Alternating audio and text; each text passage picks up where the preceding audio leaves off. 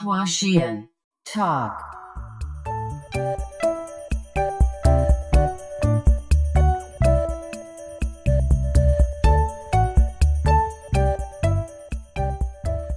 现在会不会太学术？好怕。不会啦，不会吗？OK，太学术的剪掉就好了。好。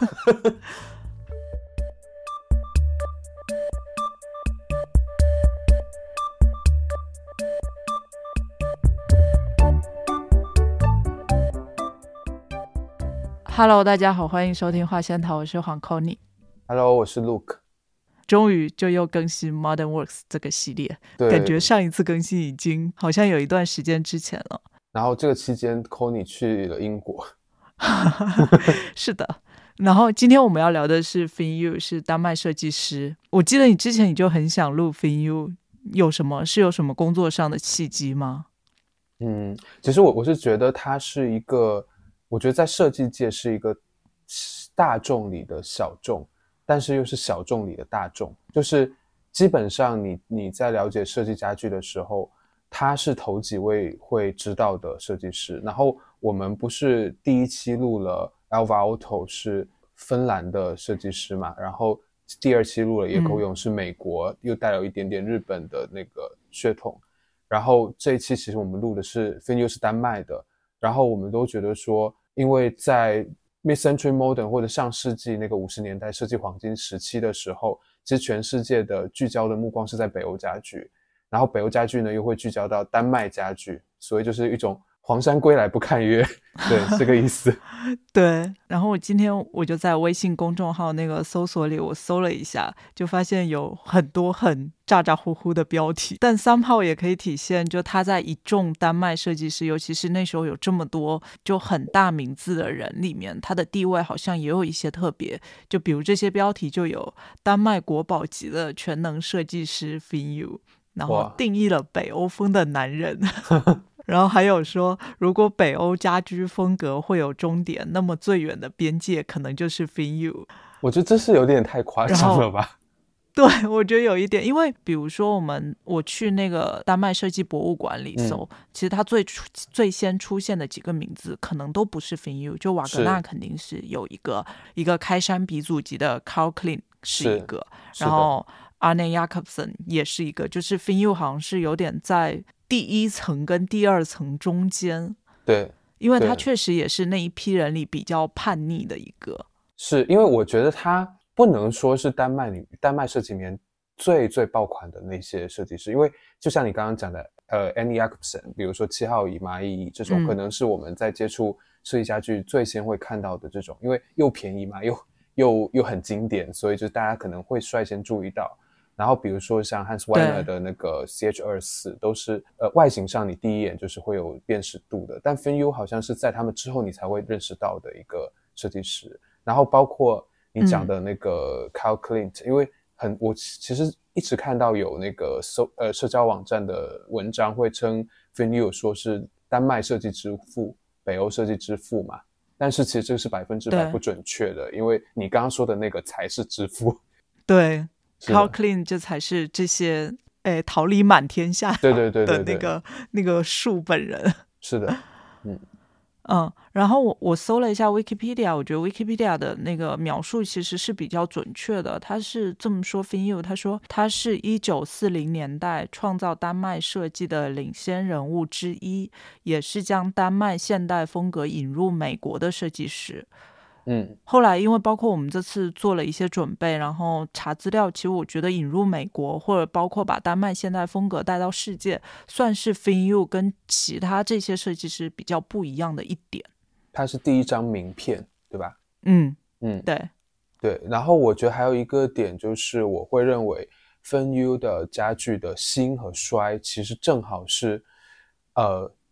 和。Danish Modern 就是丹麦的现代主义设计、现代设计的这个兴衰的时间点是非常的吻合的，所以我们今天这个播客其实不仅是要讲 Fin Yu 的家具设计，同时期我们想告诉大家一个比较宏大的一个背景，就是 Danish Modern 丹麦现代设计的一个一个时间轴和同期其他人在做什么，以及丹麦怎么会跟美国勾搭上的，甚至你看到比如说美国的 Mid Century Modern 里面。会放很多北欧的家具，其其实这些东西都是相互有一些原因和结果的这种连接，也是一个很庞大的一个 network。对，你要不要展开讲讲，就是它跟 Danish Modern 的兴衰的那个重合度？嗯，我觉得 Danish Modern 就是我们这么理解哈，就是从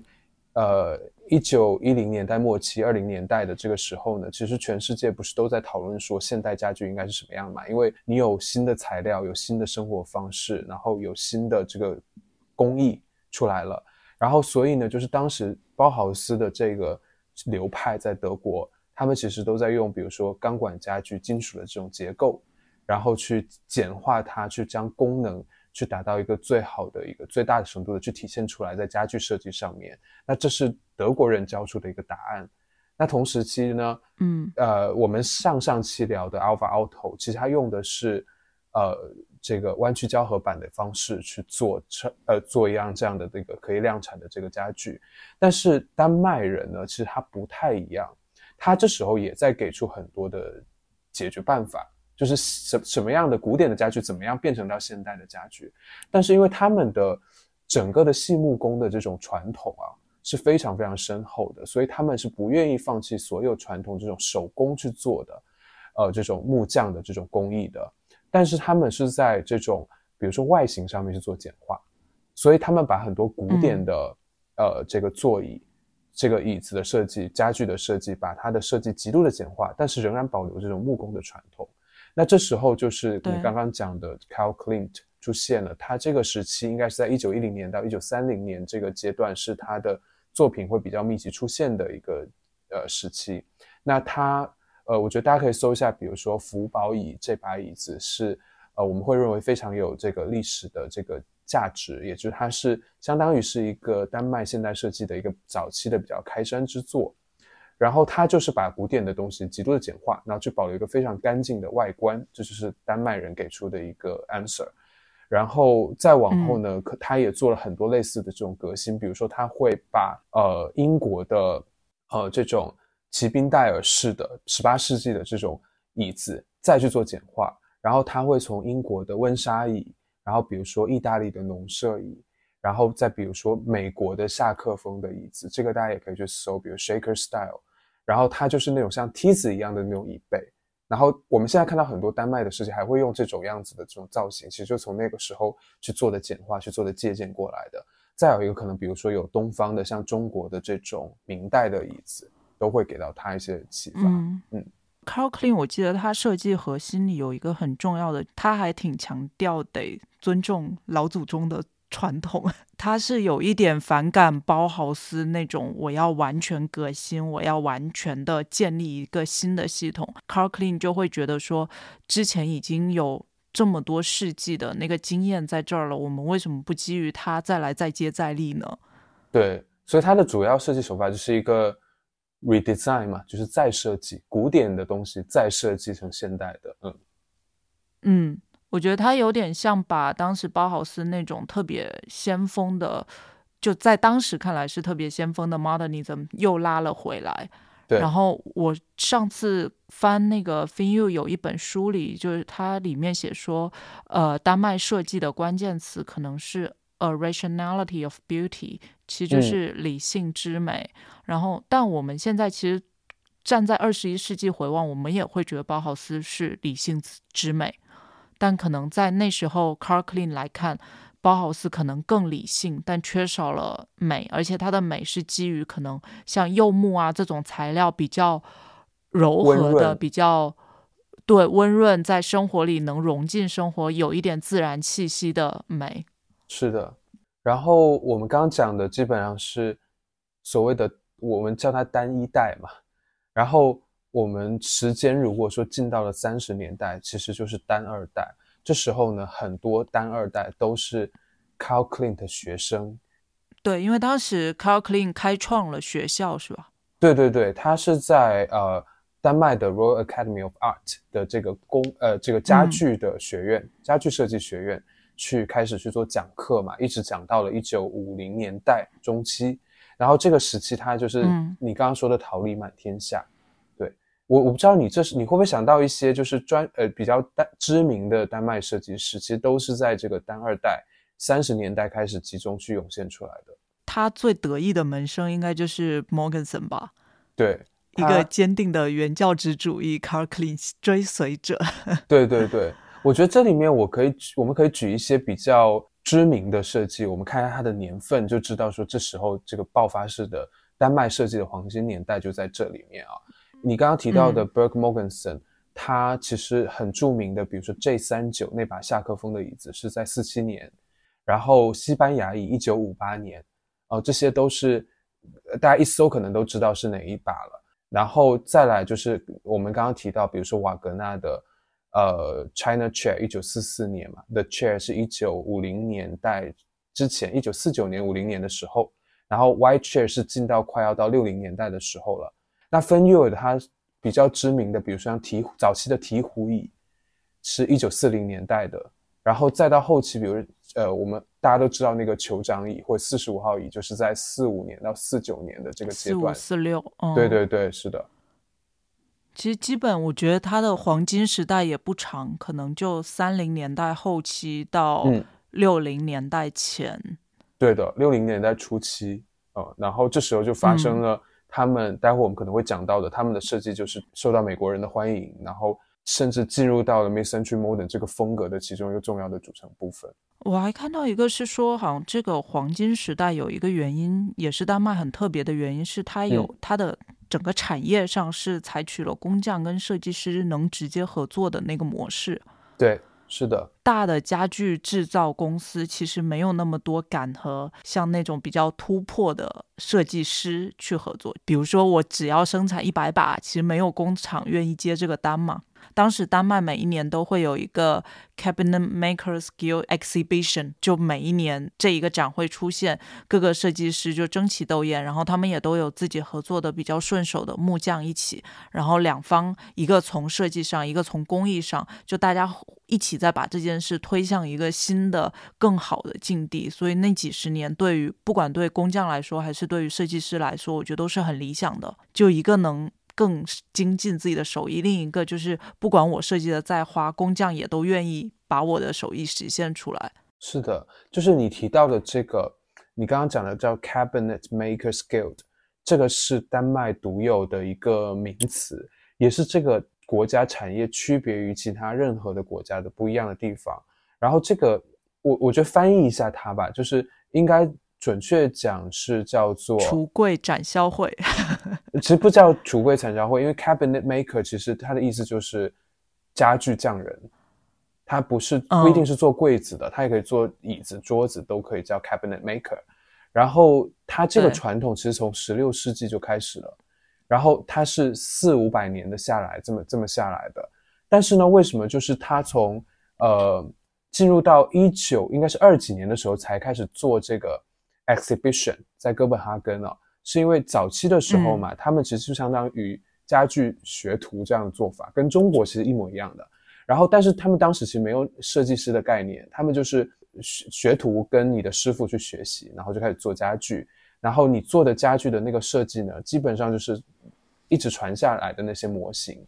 包括他们会从英国、法国的这种，比如说宫廷的这些呃家具的造型去学习嘛。然后他们做出来的家具也都是进入到比较富裕的那些阶层的家庭里面去。但是呢，就是到了一战之后呢，其实德国的那个马克就跌下来了。当时丹麦就会从德国去开始进口便宜的这种量产的家具。那么这个 Cabinet Maker Guild 就不干了，因为他做的是非常 refined、非常优雅的这种家具嘛。那他就觉得说，嗯我在这时候我要秀一下，我要展示一下我的这种优雅的技艺。对，所以他们就举办了这个展览，就从一九二零年代开始。你你不知道有没有去那个哥本哈根的 Tivoli Garden，就是那个去福利花园，就是那个游乐场，他们就在那里去做展示。但是呢，就是做了几年之后嘛，就是他们发现这些东西好像没有什么设计感。他在一九三三年的时候就改变了这种展示的模式，它就变成了一个比赛。然后你的比赛就是我也要比设计，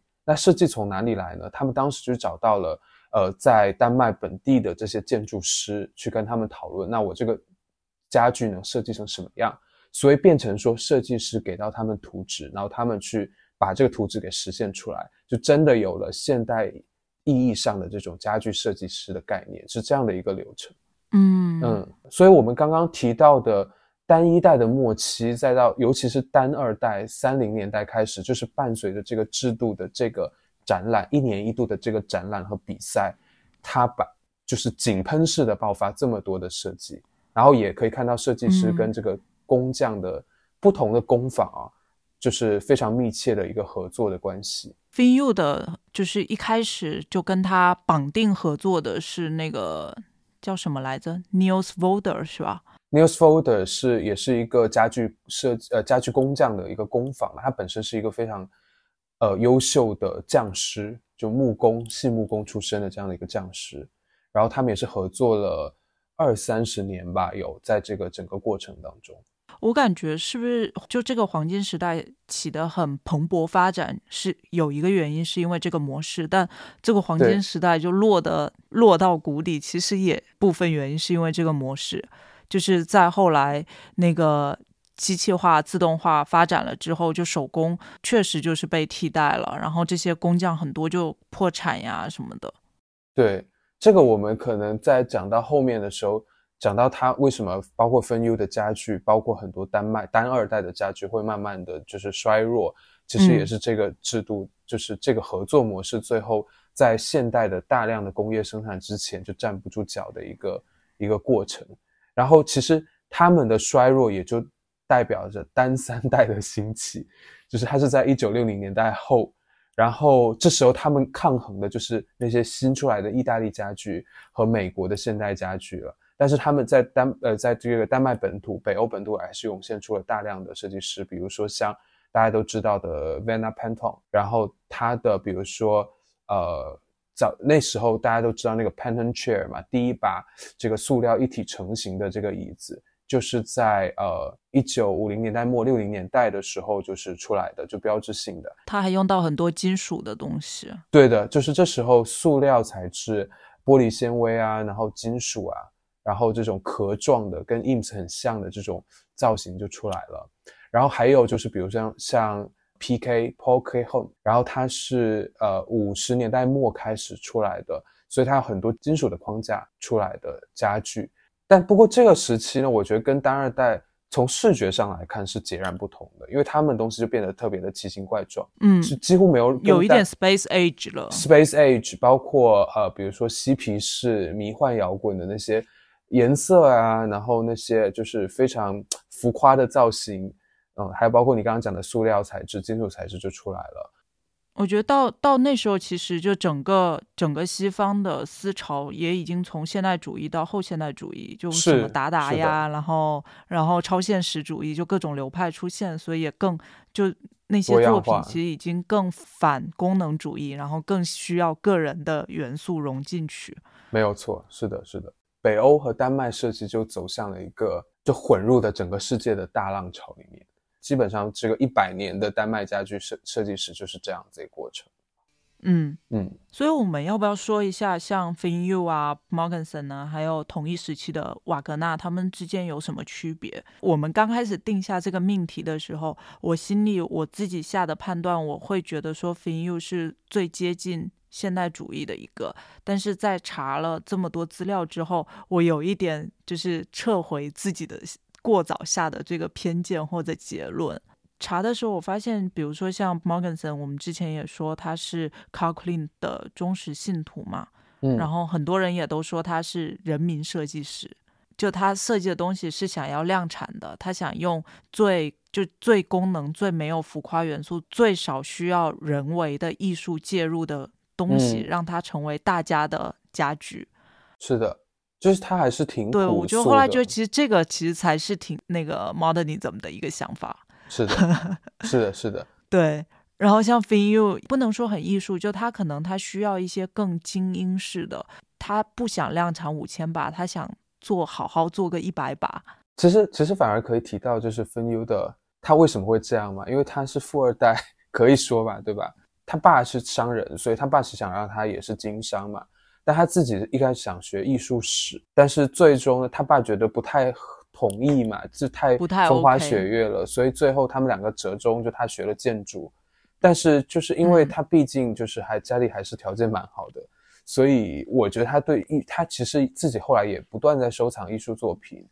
包括很多，比如说木雕呀、石雕，然后还有这种抽象的画作，所以这些东西肯定会给大家的设计风格带来一些影响的。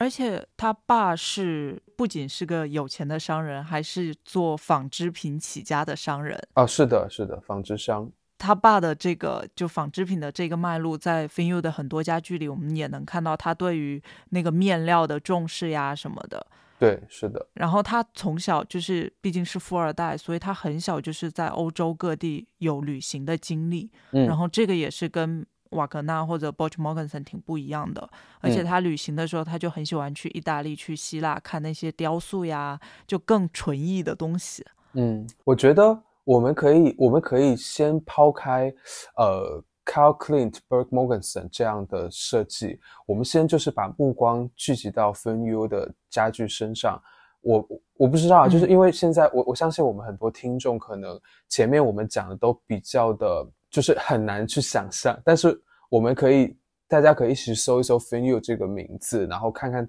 冒出来的搜出来的家具作品，然后大家感觉一下第一直观。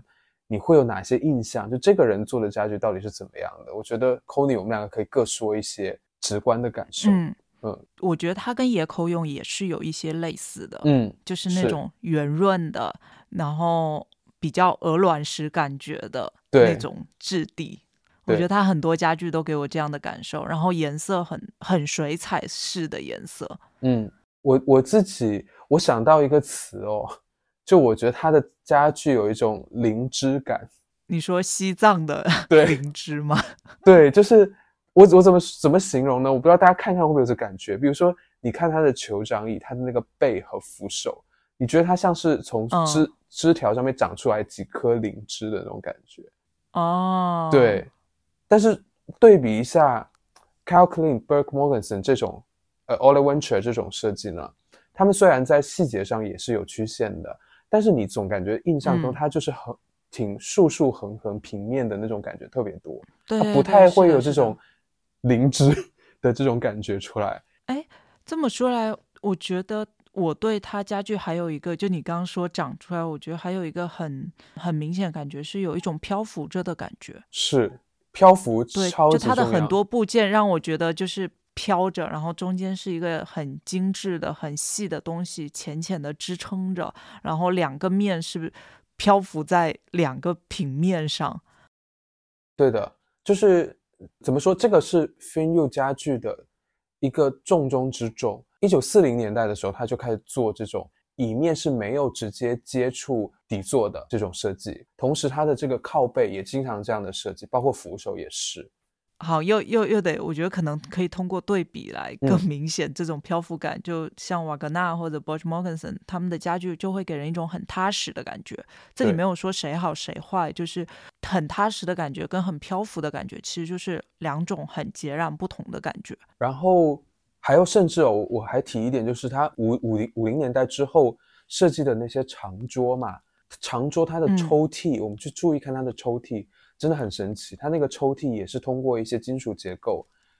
悬吊在嗯这个桌面下方的，它没有它没有贴着那个桌面，所以这个很美诶，就是你感觉这个抽屉抽屉就飘在空中一样的。是的，是的。点，然后我查了一下，就是 Finyu 自己很喜欢的两个雕塑设计师，就 Young Arp 应该是 Finyu 自己最喜欢的，然后 Henry Moore 也有给他一点影响，然后还有一个 Barbara 什么什么的也给他影响。我觉得我们可以把这些名字放在 show note 里，然后大家去搜一下这些人的雕塑，就能很直观的看到他跟 Finyu 家具里面的一种用两种媒介表达出来的同一种，就一种抽象的雕塑的圆润的感觉。是的，就他早期的一些作品，他是经常会跟这种木头的雕塑，就是呃雕塑作品一起去展出在那个 Cabinet Makers Guild 的那个 exhibition 上面去。对对对，所以雕塑感啊，或者说我们刚刚讲的长出来那种有机感，有机感又出现了嘛这个词，然后悬浮感都是他家具跟呃早期的 Clint，就是 Carl Clint 这个学派完全不一样的一些做法。哎，这么说来，我觉得他跟那个 Arne Jacobson 有一点像。我觉得，因为他们两个颜色都用的蛮多的，然后也是比较喜欢弧线的形状，以及包括从动物身上去获取一个意象，就这种想法。然后我搜了一下，发现两个人背景经历也很像，也都是父亲是商人，是个嗯。富二代，喜欢绘画艺术，但是在父亲要求下选择了建筑，然后嗯。建筑毕业后又开始做家具设计，就是几乎重叠的成长经历。然后，呃，不过我觉得就是 Annie Jacobsen 和他在实现这种感觉的手法上又不太一样，因为 Jacobsen 其实后面用了很多的胶合板，包括呃塑料的一些做法嘛，然后它是就嗯其实更进一步了，但 n u 基本上是通过比如说雕刻，或者说它几乎没有用到胶合板这个材料啊，在尤其是早期，嗯，他很后期才用到了，对，好像也就很少的一些作品有用到。对，而且有的时候是局部去用到。然后你刚刚提到的那个颜色，我觉得也是它非常就是非常标志性的一个手法，就是它经常会用一个蓝色调再加一个橙黄色调去做对比，然后它是有不同的这种色阶的嘛。六一年的时候，他做的那个手套柜，就大家可以搜一下，叫做 Glove Cabinet，它的那个打开之后，它有两两溜的竖装，就竖列的这种抽屉，就是一一边是蓝色的渐变色，一边是这种橙黄色的渐变色。然后这种配色方案撞色，其实我们会在 Mid Century Modern 的很多室内设计里面去看到类似的这种配色的方案。我觉得真的是完全嗯来自 FinU 的影响。就是我很建议大家也去搜一下他的草图。是就我，我感觉之前我们查的艺术家或设计师资料，很少看到如此精细的用水彩，然后细的线条，然后把一整个平面或者一整个家具内部或者一整个室内就画的这么这么精细，然后颜色也都是那种柔和的水彩颜色。嗯，它这个颜色色调，它有一个很喜欢的画家叫做 William Lundstrom，然后这个嗯画家画作的配色也很喜欢用这两种颜色去做撞色，而且你知道他是他是他画了什么？有一张画，他给他的 FinU 的第二任太太画的画，现在就放在他故居的那嗯个、就是客厅的壁炉边上，就一个暖气片上面。嗯，就这张图，应该大家搜故哦居就会搜得出来。对，就是放在椅子后面的那个是吧？是的好像也是他故居的那本书的封面。封面对。是，所以可以看到他的灵感几乎所有都是来自于艺术。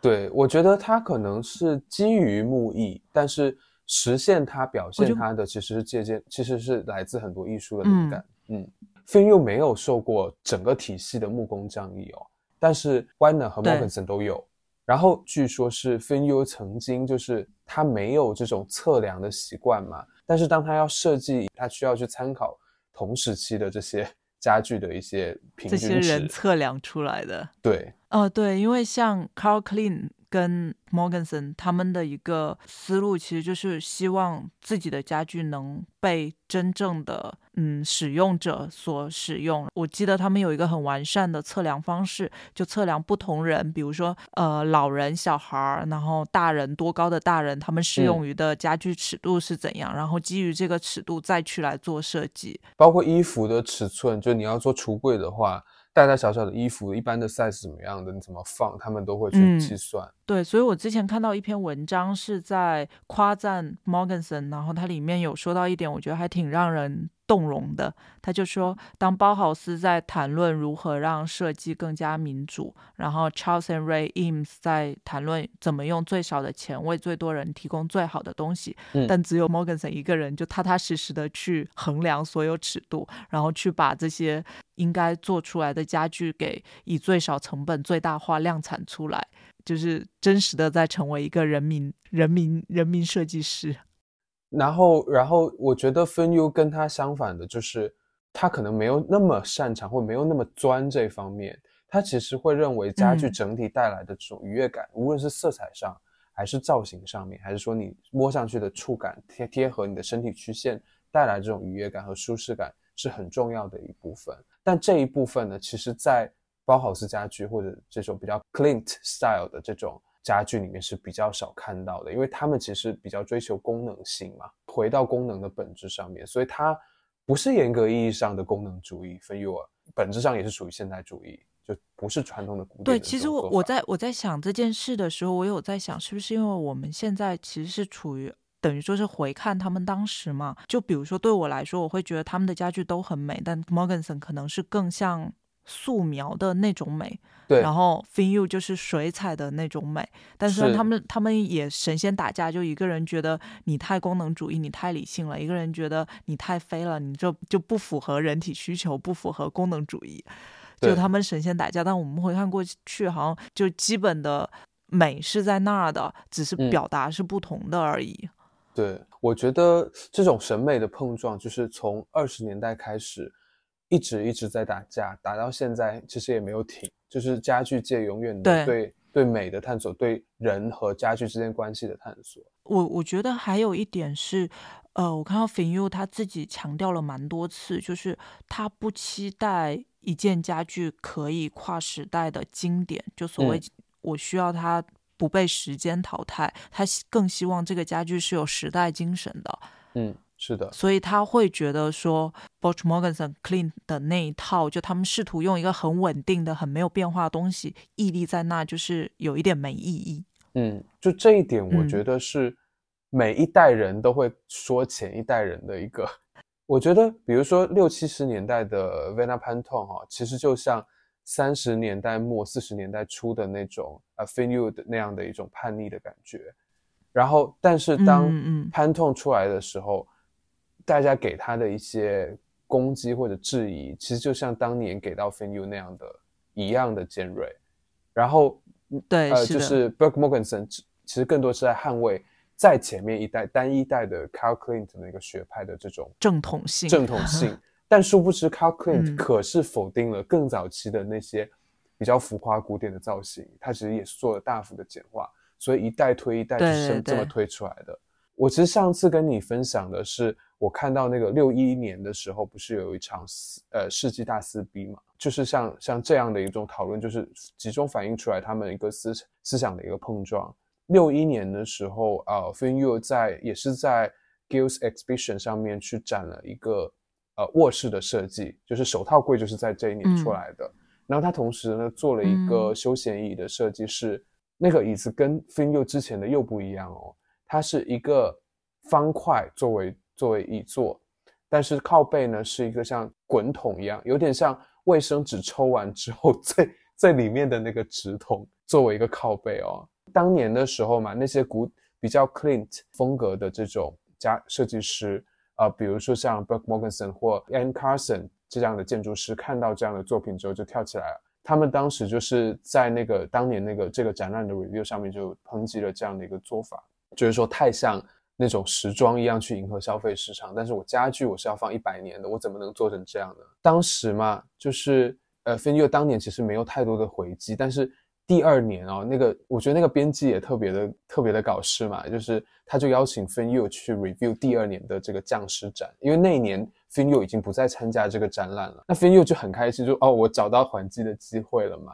然后他就写了一一一篇文章，他说。那篇文章的标题我查了一下，它翻译过来是说，呃、，It's not enough to elect Carl Clint as king。然后他还用了一个双关，就是 Carl Clint 这个 Carl 是在丹麦语里面就是有一种选是选举的这个同音词，所以就是你你你不要再选 Clint，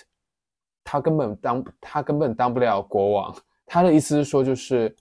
呃，他他还讲说，哦，那个你们都是 Clean 的学生嘛，但是你其实无非就是在榨干你们的老师的一些当年的一些做法，但是 Clean 现在也不在世，所以你们这样榨干他，他也他也不能说不字嘛。然后他就说，呃，Morganson 和这个也蛮命的 Carson，对他说，你们不如去当记者好了，不要当设计师了，因为 Morganson 只会做一张嗯大圆桌和一些笨椅子。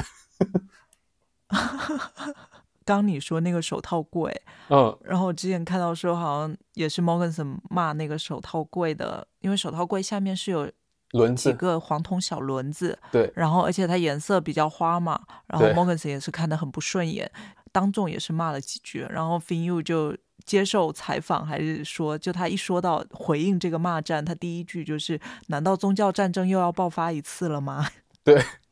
就是他说所有的愉悦都要被剥夺了吗？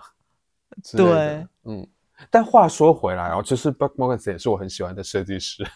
很对真的很难评。我我就觉得我们现在回看过去，其实你很难说到底是谁谁是更胜一筹。就反倒我觉得有那个时代，就大家神仙打架，其实是很好的一个一对一个时代。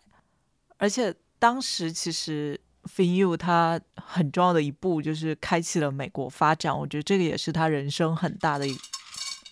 高光凤姑猫两下，我就觉得他去美国这一个也还就是也是他人生里比较重要的一块。嗯其实我们可以来重点说一下这个。然后他之所以会去美国呢，我觉得可以说到一个他的伯乐叫 Edgar Kaufman Jr. 这个人名听起来挺陌生的，但是我一搜发现不得了，真的不得了。了。那个赖特的流水别墅是他们家的祖宅，是的，然后他也是个也是富二代，然后雇佣了赖特帮他们家做流水别墅，作为一个那个度假小屋。他的他的故事有一个是这样，就有一个版本是这样哦，因为我搜了搜到两三个版本。那个 Kaufman Jr. 老钱家族，然后他们家是百货商店起家的。他自小对艺术很感兴趣，学生时在维也纳跟佛罗伦萨学过艺术跟设计。然后大学毕业后看了一下赖特的自传，就对赖特这个人很着迷，所以就嗯去赖特工作室当学徒，就是 Teslin 那个工作室。然后这期间他也认识了赖特，然后正好呢，他爸就是老钱本人。想要装修自己偏远山区的一个小木屋来当做度假屋，所以这个 Junior 就像老钱本人力荐了自己当时的老板跟偶像赖特。小木屋经过很长一段时间改建出来，就是现在在二十世纪能算上二十世纪建筑的 Top Five 吧，流水别墅。是的。哎，所以芬妞有去过流水别墅吗？应该是去了，应该是去了不少次吧。这样子看来，对我现我查了，好像是有一张合照是在流水别墅里的哦。然后，但这个是一个版本，就是两个版本之间，我觉得就能体现出这个 Kaufman Jr. 能体现出他是一个 PR 大师。就 f i n u 在美国发展能如此顺风顺水，我觉得很大程度要谢谢 Kaufman Junior 的 PR，以及嗯他带着 f i n u 认识很多人，然后参加很多比赛，做了很多展览，然后嗯入驻了很多时髦商店。但它这个功能也在 PR 自己身上，因为我看到了这个他的他跟赖特还有他爸之间的另一个版本，就有一个版本是说，是老老的 Kaufman 找了赖特，顺便把儿子找关系推荐去了 Testing 公司工作，OK，然后好吧，但而且因为他后来从从这个公司离开了，就是因为他他是个 gay，但赖特本人是有一点反同，就好多花边新闻啊，对。哎，你觉得为什么为什么 Kaufman 会跟 Fin Yu 就是勾搭上的？我觉得一个原因就是 Kaufman 那时候很喜欢欧洲的东西，嗯而且他自己是喜欢设计的。他他在哥伦比亚大学，就他毕业之后还在哥伦比亚大学的建筑系跟艺术史，就这两嗯个专业有兼职当讲师跟教授。然后后来后来他还在 MoMA 当过工业设计部的主任。好重要这个。对，我觉得他自己涉猎的领域是很广的，就不只是美国的那一块儿，他是整个世界的所谓好设计，他都在看。对然后包括他，他当时跟沙里宁啊、IMS 关系都很好，也支持了他们很多。嗯看到丹麦的时候，他喜欢的反倒不是像瓦格纳那种传统的木工，他喜很喜欢 Fin U 的那种有艺术感的好设计。对，所以他就把 Fin U 引荐到了美国。是，我想补充一个点是，为什么美国会在这时候去把目光放到北欧嘛？其实当时的时候嗯是二战结束，二战结束时候属于百废待兴的状态嘛。那美国其实也开始出现了阶级分化比较重的一个趋势。那么越往上的人，嗯其实他越寻求一种，就我要跟别人不一样。那么其实当时的鄙视链，欧洲仍然是在美国的上方的。然后，所以他们看家具设计的时候，仍然会看到欧洲的设计。他们要么看包豪斯的设计，对吧？或者他们就是自然而然会看到北欧这时候同时期在发光发热的这些设计。然后，丹麦又是作为北欧的一个设计的缩影，所以他们自然会去看到丹麦的设计。然后，这种情况之下，为什么他们除了包豪斯之外，尤其是像中产以上的人会去看到丹麦设计，还是因为他们觉得细木工里面有很多的这种。工匠手工的，对对 对，就跟就跟比如说包豪斯或者美国的这种当时要大批量工业化去生产的这些家具就区分开来，所以刚好切中中产以上的那种呃精英阶层的一个要害，然后也是切中了 Kaufman 的这个审美的体系。还有一个八卦是说，就是当时其实他不只见了 f i n u 呃，他其实还见了同时期的其他跟 f i n u 相当的一些设计师。但因为只有 Finu 会讲英文，好像是这样。因为 Finu 的继母 要求他从小在家里面要讲英文，而不是丹麦语嘛，所以他有没有这个障碍的跟 Kaufman 去交流？我觉得可能也是促成了他是 first one picked up 的这种代表人物。对，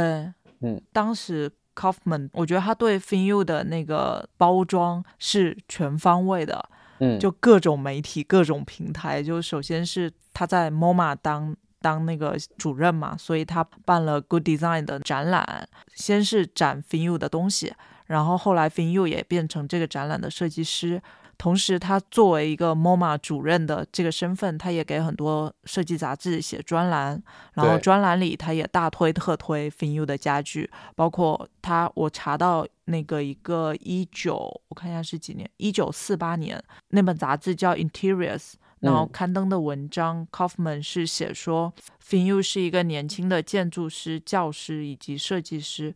他的椅子体现了过去五十年所有丹麦设计的精髓。他的设计里充满了时代精神，直接的手法正是现在丹麦家具所需要的，所以是给了很高很高的一个评价。对，也是因为它导致美国人没有先看到 Hans Weiner 或者是 Oliver Venture。或者是 Buck Morganson，就真的是先看到了 Finu，对，嗯，然后也给 Finu 介绍了很多甲方，所以 Finu 很多现在的经典家具，比如说像 Baker Sofa，然后还有那个 Kaufman Table，就现在挺经典的家具，都是当时在美国由 Kaufman Junior 介绍给 Finu 的老板请 Finu 来设计的。对，Baker Sofa 就是当时的美国的生产商 Baker 去给他们做的。对。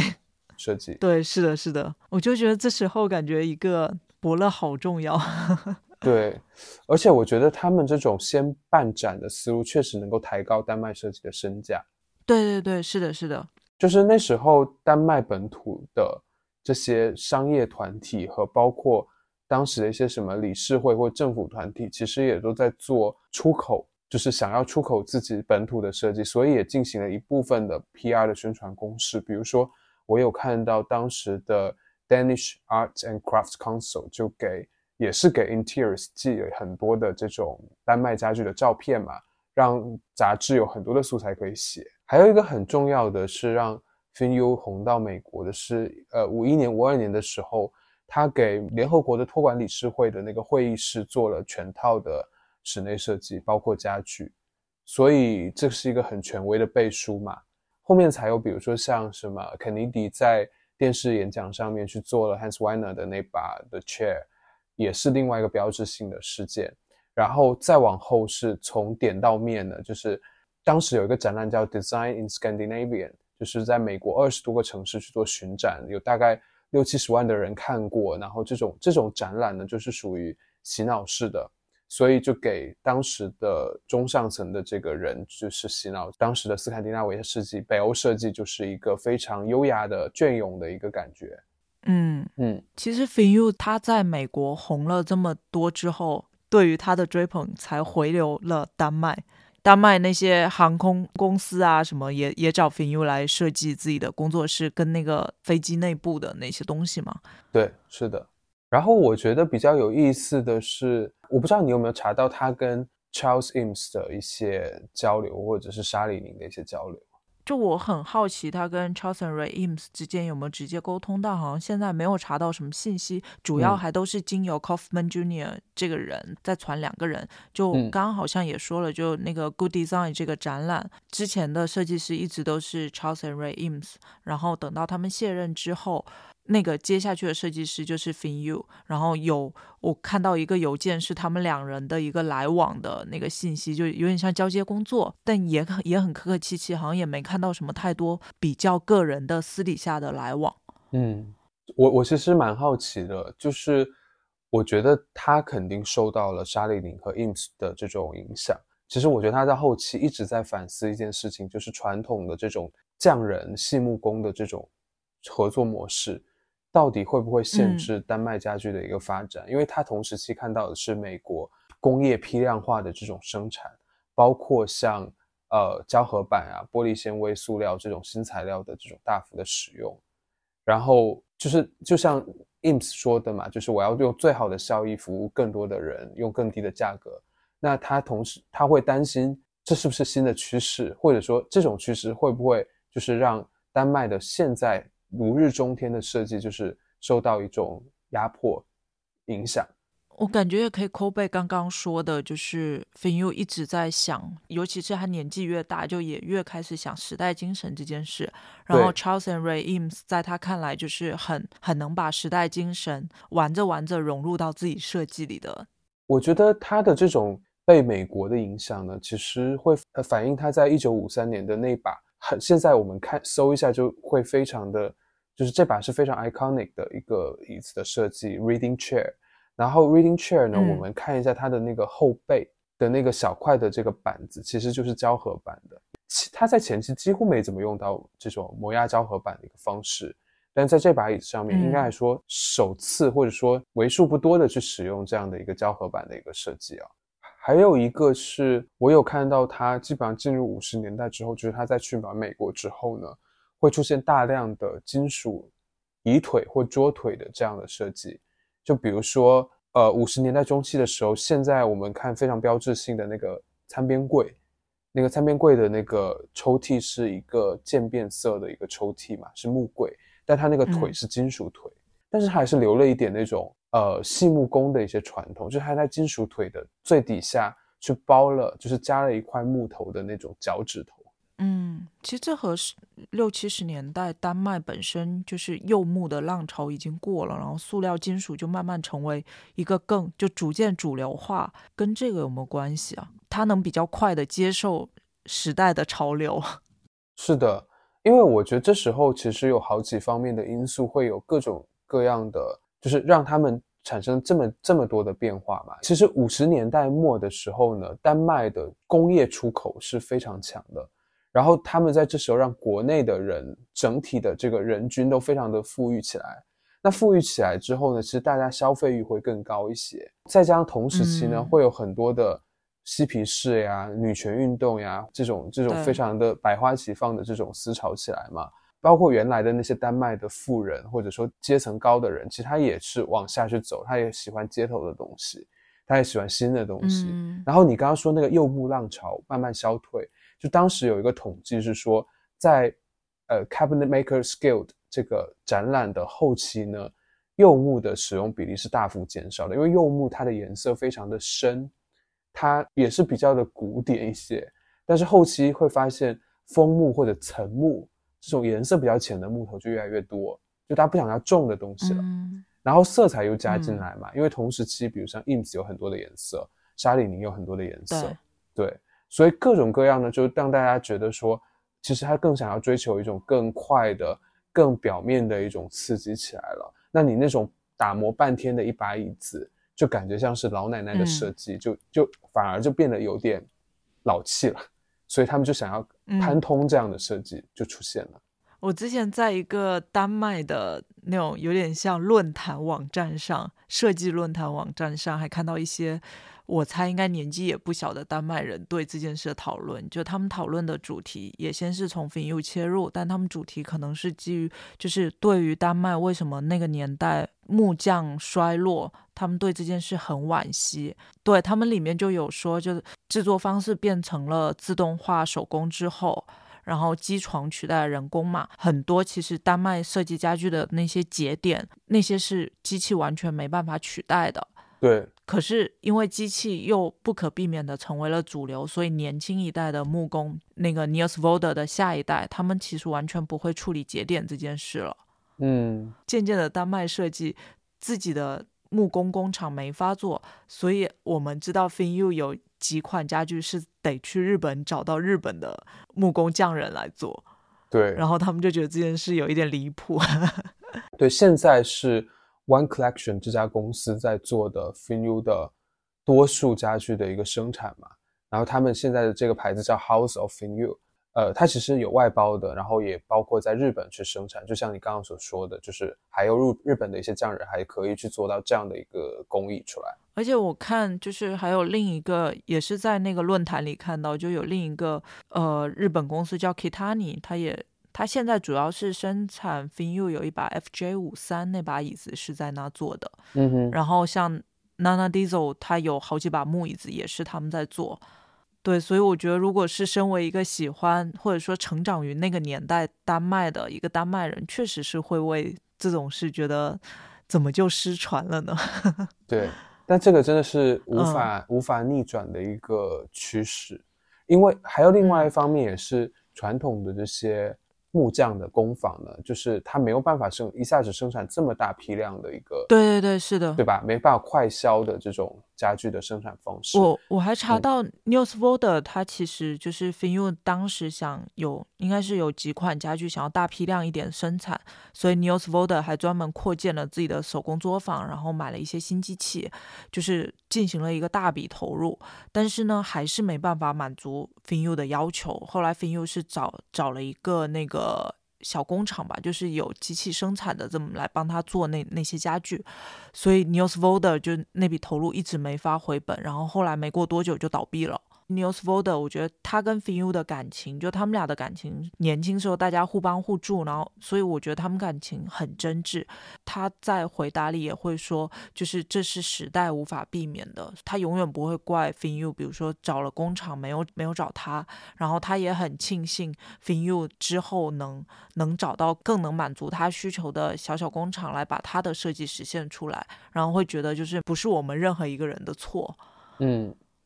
是的，对，还还有一个挺好玩的，就是我在查那个 Kitani 的时候，发现 Kitani 的老板还在日本复刻了一个 Finu 的故居。他真的好爱 Finu。对，感觉是一个大型京北欧生活方式的一个日本人。是的，是的，然后我们是不是可以说一下，因为你你是不是不久前有去了一次丹麦，还去了 Finu 的故居啊？对我我在排日程的时候，就是想把去 Finu 故居就是放在日程里面，但是其实，在去之前，我是没有认真看过照片的，就我可能或多或少或少看过一些碎片的一些照片，但是没有完整的就是预览一下这个故居。但当时是我跟我太太一起去的，我们就是呃会觉得在里面进进门之后就会立刻被带入。这个故居其实是在嗯哥本哈根的市郊，就是我们要坐小火车去。然后这个地方叫 Altrup，就是一个小镇上的一个很知名的博物馆，收藏了很多印象主义画作和法国的一些古典的画作。然后这个博物馆边嗯上呢就是 Finu House，、然后你要从它的就是博物馆的左侧的一条小路绕一下就可以进到这个 house 的正门。但它其实是一个很低矮的一个平层的房屋，这个房屋就是四十年代的时候，呃，Finu 开始建造的。我查了一下，就也能体现他的富二代身份。就他之所以能建造这个房子呢，是因为他父亲去世，给他留了一大笔遗产遗产。是的，是的，嗯对。然后我觉得我我们的感觉是进到这个房房屋里面呢，你会带入到说去想象当时他们在这里生活的一些起居的动线，然后也会思考说，如果我是生活在这个故居里面，呃，我们是我们会在哪里去做一些什么事情？然后它这个格局很神奇哦，就是我们可以我带大家在带大家在脑海里面稍微想象一下这个房间的格局。呃，就是进门的时候呢，左侧是一个很小的一个像传达室那样的一个空间，然后这个是一个像小工作室一样的，然后墙上都贴满了呃 Finu 的一些草呃手稿，然后进去之后是一个，就是往里面走是一个 garden room，就是花园的，就是你能看到外面有一大片绿地的这样的一个透明的落地窗的这样的一个房间，然后这个房间里面就有 Japan 系列的那个，就是那一套家具在那里，就很矮，但是又很美。然后你在这里，它虽然蓝起来，但是如果正常你可以坐下来去看整个花园的那种绿色。然后再往左走呢，你会看到一个壁炉，然后这个壁炉前面呢有呃诗人沙发和酋长椅对坐，然后就我刚刚说的那幅他老婆的画像就挂在墙上，然后这里面配色就是墙面都是雪白的，然后它的地面通铺的是那种非常宽大的浅色的木头，他们并没有铺一个柚木那样的这种深色木头，所以就觉得整个空间非常的轻盈，但是它的家具又很有雕塑感。所以就是有一种反差，就你在很轻的东西去看到一些非常就是有曲线、有造型感的一些家具。嗯，我查了，我之前查了一下，好像是说他建这个房子的时候，其实是有受那个阿内亚克森的影响。哦，是吗？就他，但但是他 f i n u 他自己，他觉得一个房子的建设过程应该是从家具出发。然后家具再到空间，就家具先弄出来，然后空间有了概念，然后空间弄完才开始弄外立面。哦，就是他说的 inside out 这种做法。对对对对对，他肯定是先想象了自己的一些起居动线。对对对，我觉得是的。然后他先是把那些家具给罗列清楚了，然后再开始去看这些东西需要塞在一个怎样的空间里。这之间就从 Finu 建完到后来他去世，里面家具也换了好几轮了，好像是的。因为他原本在他就是刚刚我们到的那个起居室那里，他放了一个很大的钢琴，但后来这钢琴就拿走了，然后就变成他自己在晚年时期的一个办公室。所以他的那块位置，就是刚刚我们讲那个壁炉，再往里面走，它有一面墙是全都是顶天立地的书架，然后在书架前面呢有一个像。其实有点像餐桌，但其实不是啊。它然后另外一边有它的这个办公桌，就这块我觉得是一个比较阅读办公的一个区域，就是房间的这一头。嗯，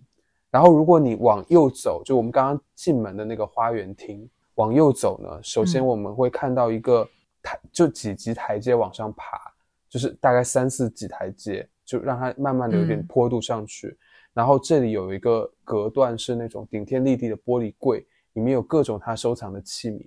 然后玻璃柜的那边是一个餐桌，这个餐桌边上围了一圈我很喜欢的那个餐椅，叫 Egyptian chair。再往里面走是他的卧室，就是有有两间卧室，有一间卧室特别小，那个卧室很漂亮，就是墙面是那种木饰面的那个颜色，然后那个床很矮很小，好像是一个单人的一个一个一个床单人床的一个房间。但是往里面走的那个卧室最里面那间卧室非常的大。那个卧卧室就摆了，比如说像刚刚讲的那个手套柜，还有四十四号椅等等这些作品。然后整个卧室的空间大嘛，然后一侧又是很多的书，然后又有一个壁炉，反正就是这些布局，就是你会觉得它确实好像是先在这里规划好了它的起居动线，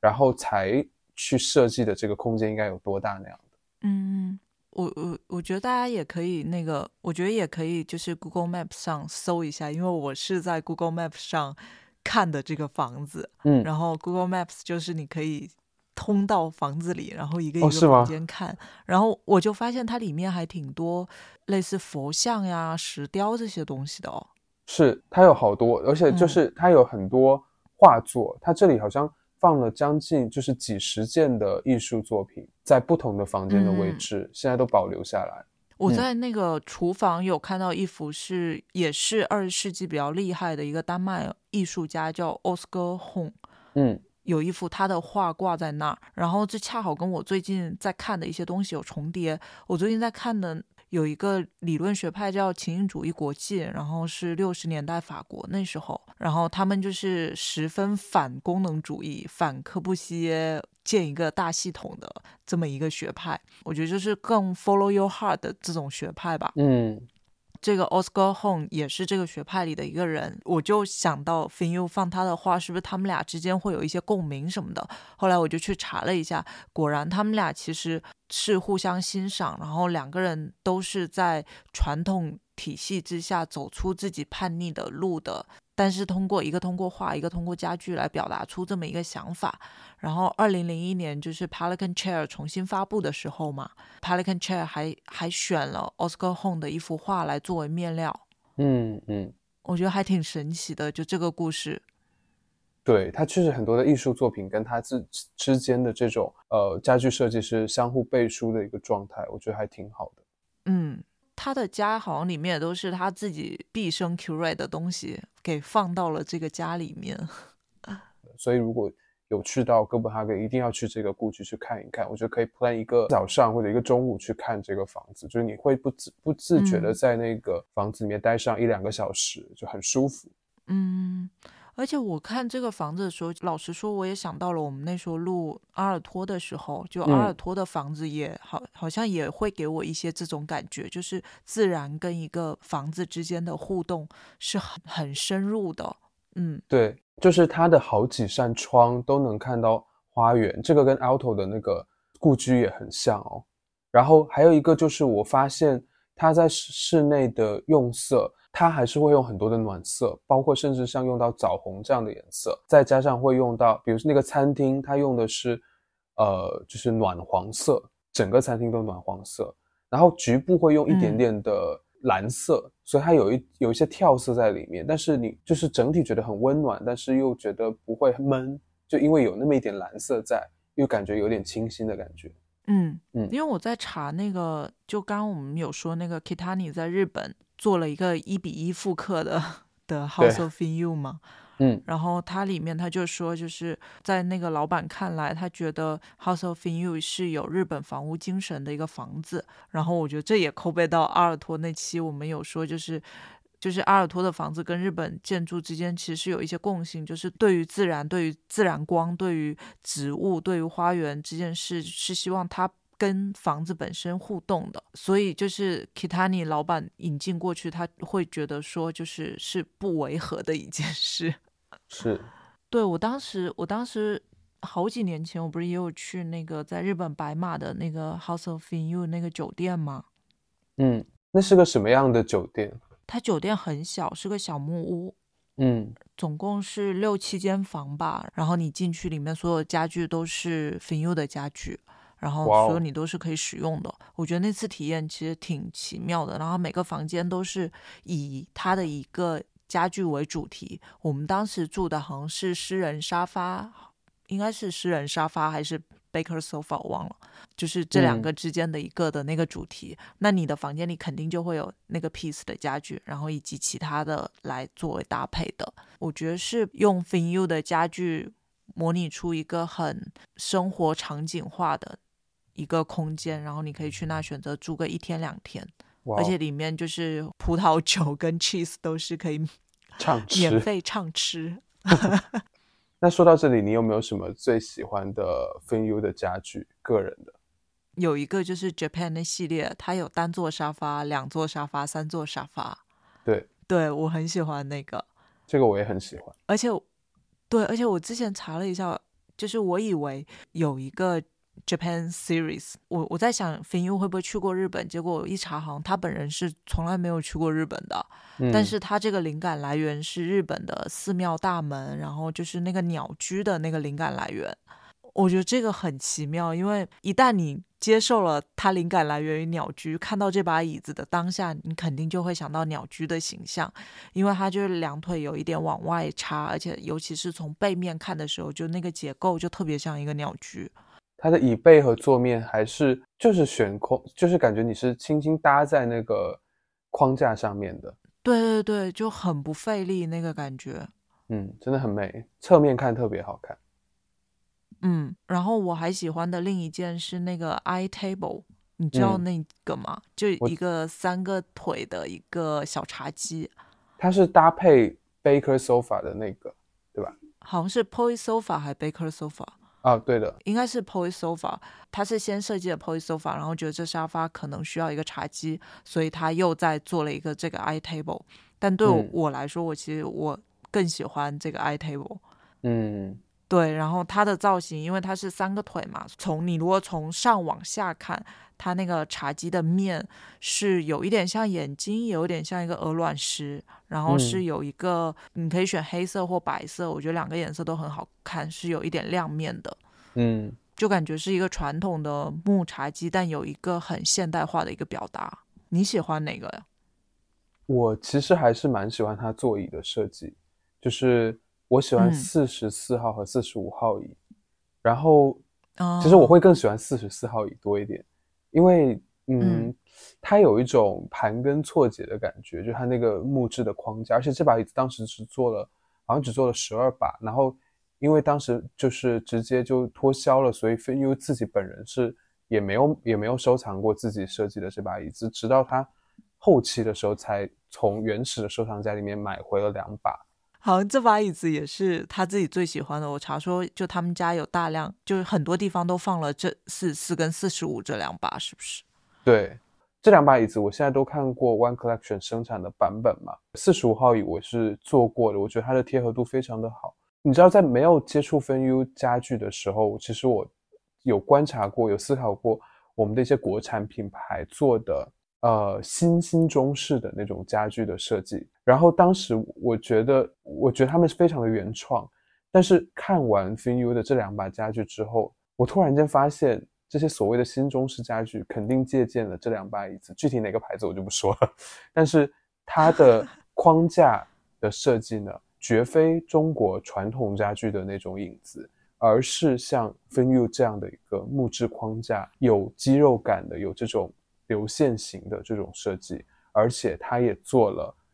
椅背以面悬浮于这个框架的一个设计。所以我觉得看完 FinU，、嗯我真的是对那样的设计突然间有了一个原型的发现。啊，嗯说到四四，我想到我之前好像有看过一篇文章，是把瓦格纳的 The Chair 跟 FinU 的四四进直接进行了对比，然后这两把椅子就是会有一点相像，嗯，因为它都是那种有圈一些圈的那个感觉，对，对，就是瓦格纳是在 FinU 跟 Morganson 之间有一点，他也是百分之八十 Clint 那边，但他本人没有那么冲，